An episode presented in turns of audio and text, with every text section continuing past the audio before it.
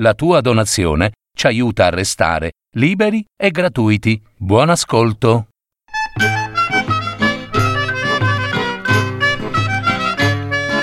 Parole nel tempo. Un piccolo grande viaggio nel mondo classico della letteratura. Per paroledistorie.net.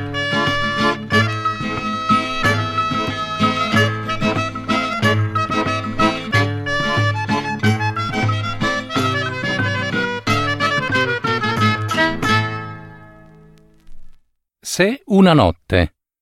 Storie dalle storie di Erodoto. Traduzione di Patrizia Mureddu. Adattamento e messa in voce di Gaetano Marino.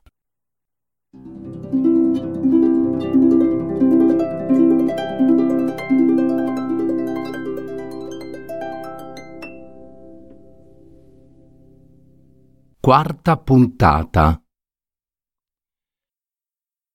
Ma torniamo al re persiano Dario. Egli, dunque, radunò un grande esercito e si mise in marcia alla conquista degli Sciti. Oltrepassò il Bosforo su un ponte di barche e si diresse verso il fiume Istro. Ma, prima di giungere al fiume, sottomise il popolo dei Geti. Questi, i Geti, credono di essere mm, immortali. Sono convinti, infatti, di non morire proprio. Credono invece di andare dal dio Salmoxis. Ogni cinque anni estraggono a sorte uno di loro e lo mandano dal dio come messaggero, no? A riferire ciò di cui hanno bisogno. Come lo mandano? In questo modo. Alcuni di loro tengono tre giavellotti appuntiti puntati verso l'alto. Altri acchiappano il messaggero per le mani e i piedi, lo scuotono e vum lo lanciano per aria. Ora, se il messaggero, nella sua ricaduta, muore trafitto cadendo sulle lance, beh, tutti credono che il Dio sia loro favorevole. Se invece non muore, accusano il messaggero, poveraccio, di essere un uomo malvagio. E che fanno? Ne mandano un altro, allo stesso modo. Ovviamente le raccomandazioni, beh, insomma, gliele danno mentre è ancora in vita, ovviamente.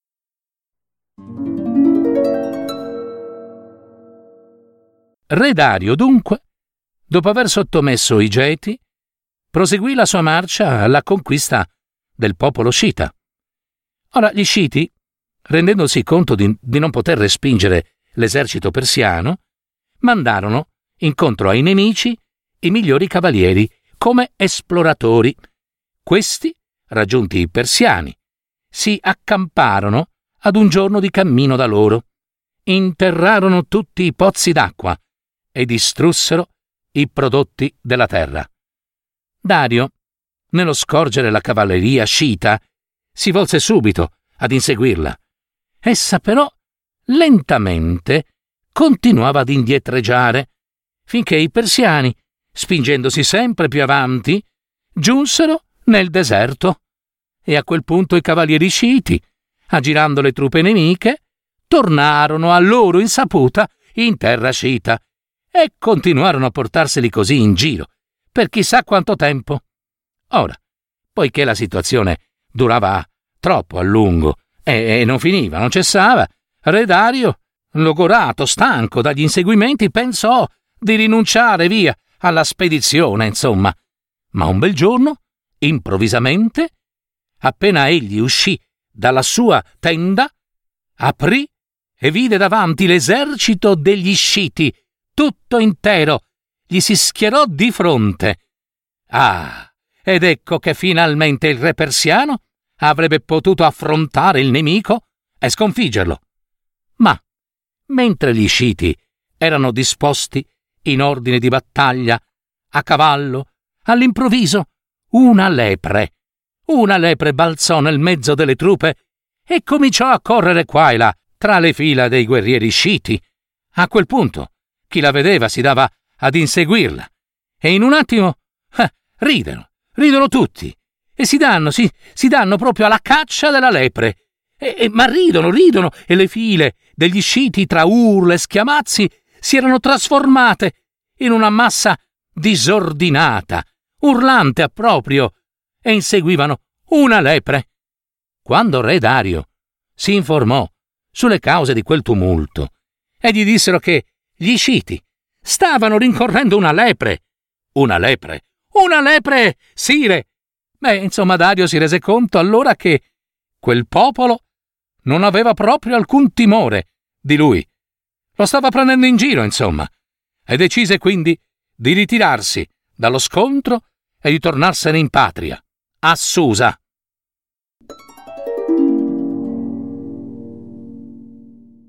Dopo la rinuncia di Dario alla conquista del popolo scita, accadde che il re persiano fu preso dall'idea di ordinare a un suo comandante, di nome Megabazo, di conquistare i peoni e di trasferirli dall'Europa in Asia. Megabazo marciò contro i peoni, li conquistò e li condusse in Asia, a Sardi. Appena Megabazo giunse nella città, seppe che Istieo, un esule della città di Mileto, per concessione di Dario, stava fortificando la città di Mircino, presso il fiume Strimone, al che Megabazo mise in guardia il re, dicendogli che era un grave pericolo l'aver concesso a un uomo greco, astuto e saggio, quale era Istieo, di fondare una città in Tracia, dove c'era un'enorme quantità di legname per costruire navi e miniere d'argento, e intorno viveva una grande popolazione di greci e barbari, i quali lo avrebbero scelto sicuramente come loro capo. Dario, convinto dal discorso di Megabazo, mandò un messaggero a richiamare Istieo. In quel periodo, nelle città della Ionia, ed in particolare tra Nasso e Mileto, c'erano dei disordini. Governava la città di Mileto Aristagora, genero e cugino di Istieo. Alcuni, tra i più ricchi cittadini di Nasso, esiliati dal popolo e rifugiati a Mileto, gli avevano chiesto aiuto per ritornare in patria. Aristagora, pensando che avrebbe potuto estendere così il suo potere, rispose che lui non poteva aiutarli, ma il suo amico, Artaferne, fratello di Dario, avrebbe potuto fare qualcosa. Aristagora quindi andò a Sardi per spiegare ad Artaferne che Nasso, pur non essendo una grande isola, era bella e ricca e che la sua conquista sarebbe stata semplice, ma soprattutto stava vicina alla Ionia e una volta conquistata il dominio si sarebbe potuto estendere facilmente alle altre isole. Artaferne fu persuaso e affidò un'armata ad Aristagora. I cittadini di Nasso quando furono informati della spedizione, rinforzarono il muro della città. I persiani giunsero sul luogo e tentarono l'assedio per ben quattro mesi, ma inutilmente. Dopodiché Aristagora, rendendosi conto di non poter mantenere le promesse fatte ad Artaferne e temendo di essere privato del governo di Mileto, meditava se non fosse il caso di ribellarsi a Dario. Mentre rifletteva su cosa fare, Proprio in quei giorni, suo cugino Istieo gli mandò un messaggero con la testa segnata, che recava l'ordine della rivolta. Istieo, infatti, pensò che se fosse scoppiata una rivolta contro i persiani, sarebbe potuto rientrare in patria. Perciò fece rasare la testa di un servo fidato, vi marchiò il messaggio e aspettò che ricrescessero i capelli. Dopodiché lo spedì a Mileto, con l'ordine che, giunto davanti ad Aristagora, gli chiedesse di tagliargli i capelli e guardargli la testa. E così Aristagora, dopo aver letto il messaggio, entrò in rivolta contro Dario. Consultandosi con i suoi, Aristagora andò personalmente con una trireme a Sparta, perché aveva bisogno di una forte alleanza contro il re. Aristagora giunse a Sparta mentre regnava Cleomene, portando con sé una tavola di bronzo sulla quale era incisa la mappa di tutta la terra, tutto il mare e tutti i fiumi, e parlò così. Cleomene, in nome degli dei, salvate gli Ioni dalla schiavitù. Sono uomini del vostro sangue. È facile per voi farlo. Voi siete i più forti, mentre i barbari non sono valorosi. Combattono con archi e corte lance, vanno in battaglia con ampie brache e turbanti sulla testa. Perciò è facile vincerli. E nel loro paese ci sono più ricchezze di quelle che possiedono tutti gli altri popoli messi insieme. Oro, argento, bronzo, tessuti ricamati, bestiame e schiavi. E mostrando i luoghi sulla mappa, continuava. Qui sono gli Ioni, qui i Lidi. Verso oriente si trovano i Frigi, ricchissimi di bestiame, ed ecco i Cappadoci e vicini a loro i Cilici, che si estendono fino a questo mare, dove si trova l'isola di Cipro. Ecco, con i Cilici, per esempio, confinano gli Armeni, anch'essi ricchi di bestiame, e qui nella terra di Cissia si trova la famosa Susa, sede del gran re, Cleomene. Se vi impadronirete di questa terra, potrete gareggiare in ricchezza con lo stesso Zeus. Cleomene rispose che avrebbe rimandato la risposta al terzo giorno, trascorso il quale, quando seppe che ci sarebbero voluti ben tre mesi di cammino per raggiungere la terra del gran re, ordinò ad Aristagora di allontanarsi immediatamente da Sparta e prima del tramonto del sole. Fallito il tentativo con Cleomene, Aristagora andò via da Sparta e si recò ad Atene e, presentandosi davanti al popolo, disse le stesse cose che aveva detto al re di Sparta. In più, promise loro ogni sorta di cose, finché riuscì a convincerli. Appare chiaro dunque che è più facile ingannare un popolo che un uomo solo. Dopo aver ricevuto l'appoggio degli ateniesi, Aristagora preparò la spedizione contro Sardi e nominò comandante suo fratello Caro Pino. Lui invece restò a Mileto. Gli Ioni dunque marciarono verso Sardi e la occuparono tutta, all'infuori dell'Acropoli. Dentro Sardi le case erano per lo più di canne, così che, appena un soldato appiccò il fuoco ad una di esse, l'incendio passò di casa in casa e si diffuse in tutta la città. Sardi fu così distrutta dal fuoco, e in essa anche i templi, e fu per questo motivo che più tardi i persiani incendiarono a loro volta i templi dei greci. Quando al gran re Dario fu annunziato che Sardi era stata incendiata dagli Ioni, guidati da Aristagora e dagli Ateniesi, prese un arco e scagliò una freccia verso il cielo, implorando a Zeus vendetta contro gli Ateniesi. Poi ordinò ad uno dei servi che ogni giorno, a pranzo, gli dicesse per ben tre volte Signore, ricordati degli Ateniesi e di ciò che hanno fatto. Subito dopo fece chiamare Istieo, al quale chiese spiegazioni sulla rivolta del suo luogotenente Aristagora, e Istieo gli rispose così: O mio re, e quale parole hai pronunziato? Cosa potrei desiderare di più di quello che ho, io, che possiedo tutto quello che tu possiedi, e sono ritenuto degno di prestare orecchio ai tuoi ordini? No, non posso assolutamente ammettere che i milesi tramino contro i tuoi interessi. Ma se ciò che hai udito è vero, lascia che io parta allora, al più presto, per la Ionia, perché possa consegnare nelle tue mani il governatore di Mileto che si è macchiato di una simile impresa Dopo di ciò, faccio voto di non cambiarmi la tunica che indosso prima di averti assoggettato la Sardegna, la più grande delle isole. Dario si lasciò persuadere e lo fece andare. Frattanto infuriava la guerra tra Ioni e Persiani. Aristagora, vedendo che molte città cadevano, pensò di darsi alla fuga e fece rotta verso la Tracia, dove, durante un assedio, morì. Istieo allora si recò a Sardi ed incontrando Artaferne si mostrava stupito della rivolta di suo cugino Aristagora, ma Artaferne gli rispose che le cose stavano in un solo modo, e cioè che Istieo aveva cucito il calzare e suo cugino Aristagora l'aveva calzato. Istieo, temendo che Artaferne fosse al corrente di tutto, al calar della notte fuggì verso il mare. Intanto i comandanti dei persiani, uniti in un solo esercito, assediarono Mileto e la conquistarono, riducendola in schiavitù, proprio come aveva predetto un oracolo. La flotta persiana, dunque, dopo aver svernato presso Mileto, riprese la navigazione e conquistò facilmente le isole situate verso il continente.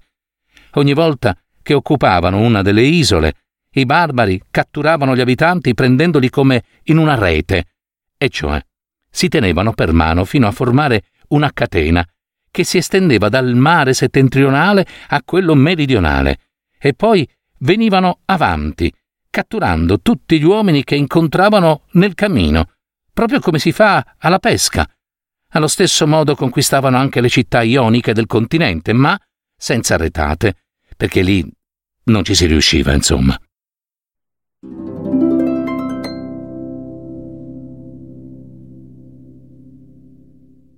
Dopo la presa di Mileto e delle città della Ionia, Dario volle mettere alla prova i greci per vedere che cosa avessero in mente, e cioè se fare la guerra o arrendersi. Mandò qua e là araldi per la Grecia a chiedere per il re terra e acqua. Il re persiano intanto preparava l'attacco e nominò Dati ed Artaferne, figlio di suo fratello Artaferne, comandanti dell'esercito e li fece partire con l'ordine di ridurre schiavi gli ateniesi e gli eretriesi. Dati ed Artaferne giunsero con un esercito numeroso e bene equipaggiato nel territorio di Eretria e si prepararono ad uno scontro con i nemici. Al settimo giorno di battaglia gli eretriesi furono sconfitti e consegnarono la città ai persiani, i quali, dopo aver saccheggiato i luoghi sacri li dettero alle fiamme per vendicarsi dei templi bruciati a Sardi. Dopo pochi giorni, i persiani, agli ordini del comandante Ippia, navigarono verso il territorio attico, pensando di mettere alle strette gli ateniesi, e poiché Maratona era la località dell'Attica più adatta per le operazioni di cavalleria, Ippia ve li condusse. Gli ateniesi, appena furono informati di ciò, accorsero a Maratona, ma prima di partire dalla città mandarono a Sparta l'araldo Filippide, ateniese, che era un corridore di professione. Questi arrivò a Sparta il giorno successivo e, venuto alla presenza dei capi, disse Oh, Spartani, gli ateniesi vi chiedono di venire in loro aiuto e di non permettere che la città più antica della Grecia cada in schiavitù per mano dei barbari. Eretria è stata già conquistata e la Grecia è stata privata di una città importante. Gli Spartani deliberarono di aiutare gli ateniesi, ma dichiararono di non poter partire subito per non trasgredire la legge. Era infatti il nono giorno del mese, e nel nono giorno del mese non potevano mettersi in marcia, non essendoci ancora il plenilunio. Mentre gli Spartani aspettavano il plenilunio, i barbari arrivarono a Maratona. Ippia ordinò di ancorare le navi fece scendere a terra i barbari e li dispose ai loro posti. Mentre dava questi ordini, gli capitò di starnutire e di tossire con una tale violenza da cacciare fuori un dente, che cadde nella sabbia. Ippia si diede un grande affare per ritrovarlo, ma il dente non ricompariva. A quel punto disse a chi gli stava accanto: Questa terra non è nostra e non riusciremo a sottometterla, perché la parte che mi spettava, ora, la occupa il mio dente. Intanto gli abitanti di Platea erano accorsi in aiuto degli ateniesi e si schierarono in combattimento. Gli ateniesi si scagliarono di corsa contro i barbari e i persiani, vedendo che erano pochi, pensarono che fossero pazzi, ma gli ateniesi entrarono compatti in mischia e combatterono in modo degno. La battaglia di Maratona durò a lungo e alla fine ebbero il sopravvento i greci. Fu allora che dopo il plenilunio duemila Spartani giunsero sul luogo, ma arrivarono troppo tardi per la battaglia. Dopo ciò, fatti i complimenti agli ateniesi per la loro impresa, me se ne tornarono in patria. Quando la notizia della sconfitta nella battaglia di Maratona giunse a Dario, questi fu sempre più deciso ad attaccare la Grecia Ordinò quindi di allestire un grande esercito. C'era allora grande discordia tra i figli di Dario, perché secondo la legge persiana il re poteva partire solo dopo aver designato il suo successore. Dario decise di nominare reggente suo figlio Serse, dopodiché partì per la spedizione, ma nell'anno successivo, dopo aver regnato in tutto 36 anni, morì.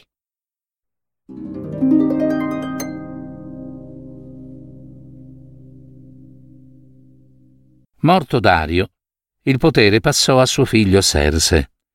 Questi convocò un'assemblea dei persiani più illustri per esporre la sua volontà. Quando si furono raccolti parlò così. Vi ho convocato per riferirvi quel che penso di fare. Voglio gettare un ponte sull'Ellesponto e far passare tutto l'esercito attraverso l'Europa contro la Grecia per punire gli ateniesi, per quanto hanno fatto ai persiani e a mio padre. Sapete che anche Dario aveva progettato di marciare contro questi uomini, ma egli è morto e non riuscì a vendicarsi. E io non desisterò prima di aver conquistato ed incendiato la città degli ateniesi, perché loro per primi, venuti a Sardi, appiccarono il fuoco ai boschi sacri e ai templi. Se li conquisteremo, formerò un unico regno ed il sole non vedrà altra terra che la nostra. Tutti furono d'accordo e per ben quattro anni Serse preparò la spedizione.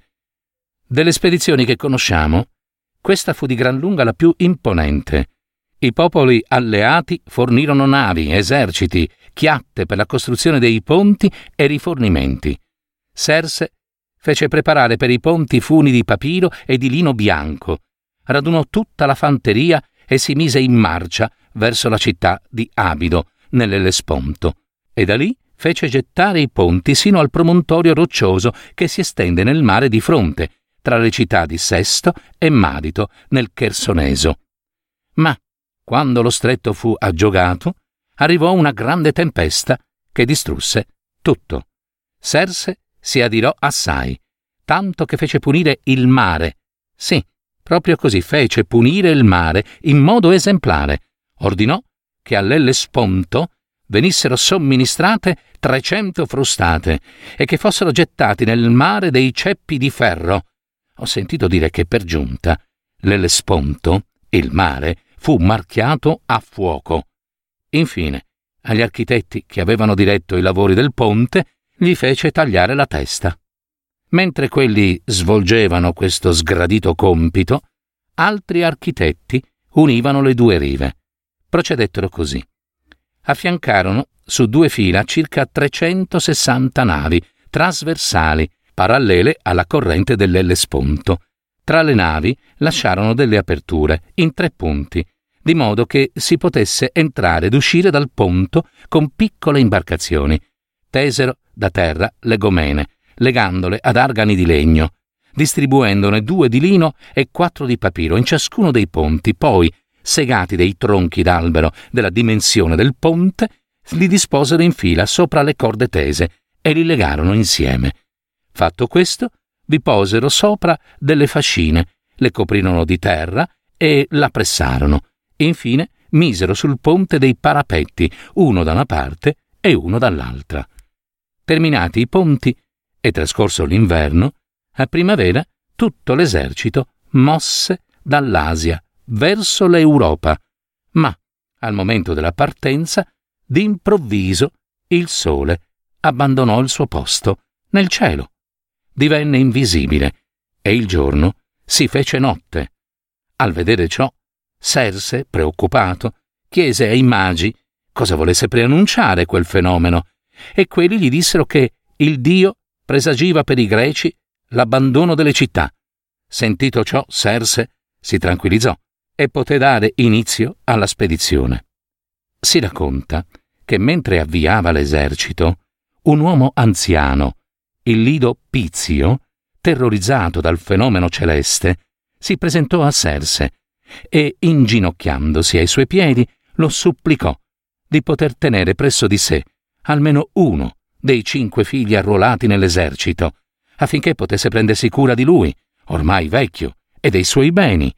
Serse si infuriò assai con il vecchio, tanto da rinfacciargli che mentre lui, il re, partiva per la guerra portandoci i suoi figli e i fratelli e gli amici, lui, un vile servo, che avrebbe dovuto seguirlo con tutta la casa, compresa sua moglie, aveva l'impudenza di chiedere che gli si risparmiasse un figlio.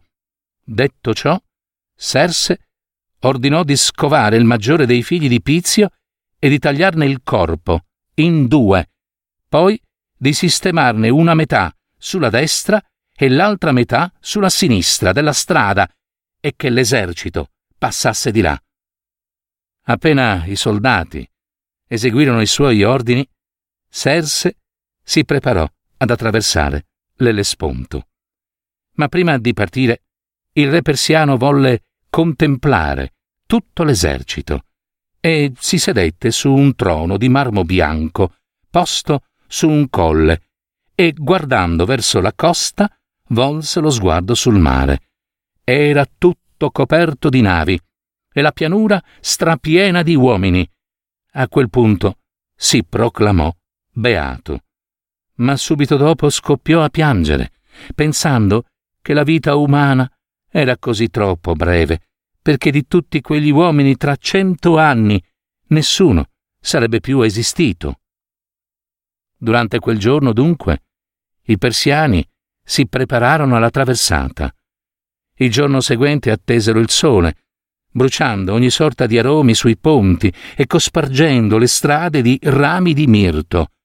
Appena il sole spuntò, Serse, dopo la preghiera, gettò nell'Elesponto la coppa, oltre a un cratere d'oro e una scimitarra persiana, che chiamano Achinakes. Ma io non so dire con certezza se buttando nel mare questi oggetti Serse volesse davvero consacrarli al sole o se invece volesse offrire doni al mare pentendosi di averlo fatto frustare. L'esercito persiano passò sui due ponti in sette giorni e sette notti, senza fermarsi mai.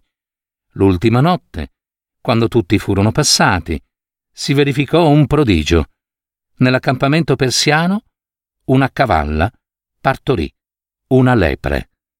Senza tenere conto del prodigio, Serse andò comunque avanti alla conquista della Grecia.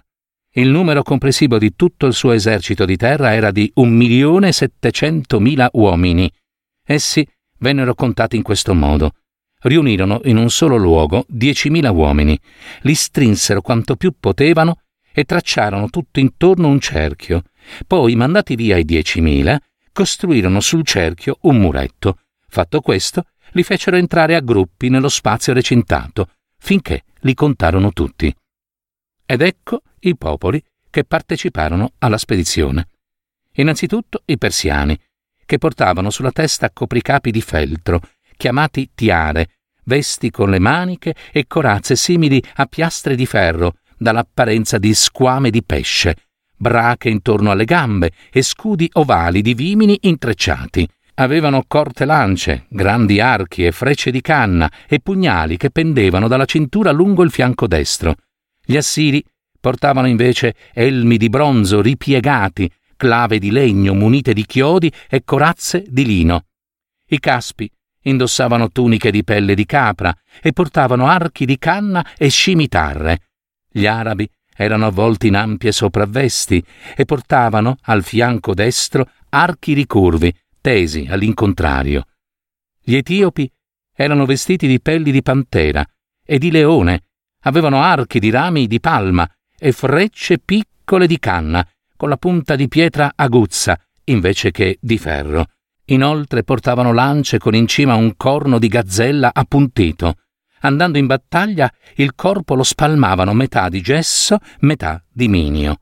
Gli etiopi d'Oriente portavano sulle teste pelli tratte dalla fronte dei cavalli, scuoiate con tutte le orecchie e la criniera, e la criniera serviva da cimiero, mentre le orecchie dei cavalli stavano dritte e rigide, come scudi usavano pelli di gru. I traci portavano sul capo pelli di volpi, indossando chitoni ed ampie sopravvesti variopinte, Ai piedi e attorno alle gambe portavano calzari di pelle di cerbiatto e avevano giavellotti leggeri e piccoli pugnali. Per quanto riguarda la fanteria, Mardonio e Tritantacme avevano il comando, eccetto i diecimila immortali, dei quali era capo Idarne. Questi venivano chiamati immortali perché se qualcuno di loro veniva meno al numero, per malattia o per morte, al suo posto subentrava subito un altro uomo e non diventavano appunto mai né più né meno che diecimila. Tra tutti i comandanti voglio fare menzione di una donna. Eh sì, il suo nome è Artemisia di Alicarnasso. Lei, che era una donna rimasta vedova, pur avendo un figlio ancora giovane, partecipò alla spedizione con grande onore e fu proprio lei, tra tutti gli ateniesi, che diede al re il consiglio più saggio.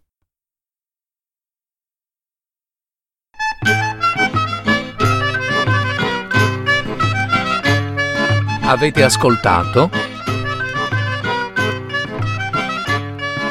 Parole nel tempo. Un piccolo grande viaggio nel mondo classico della letteratura. Per paroledistorie.net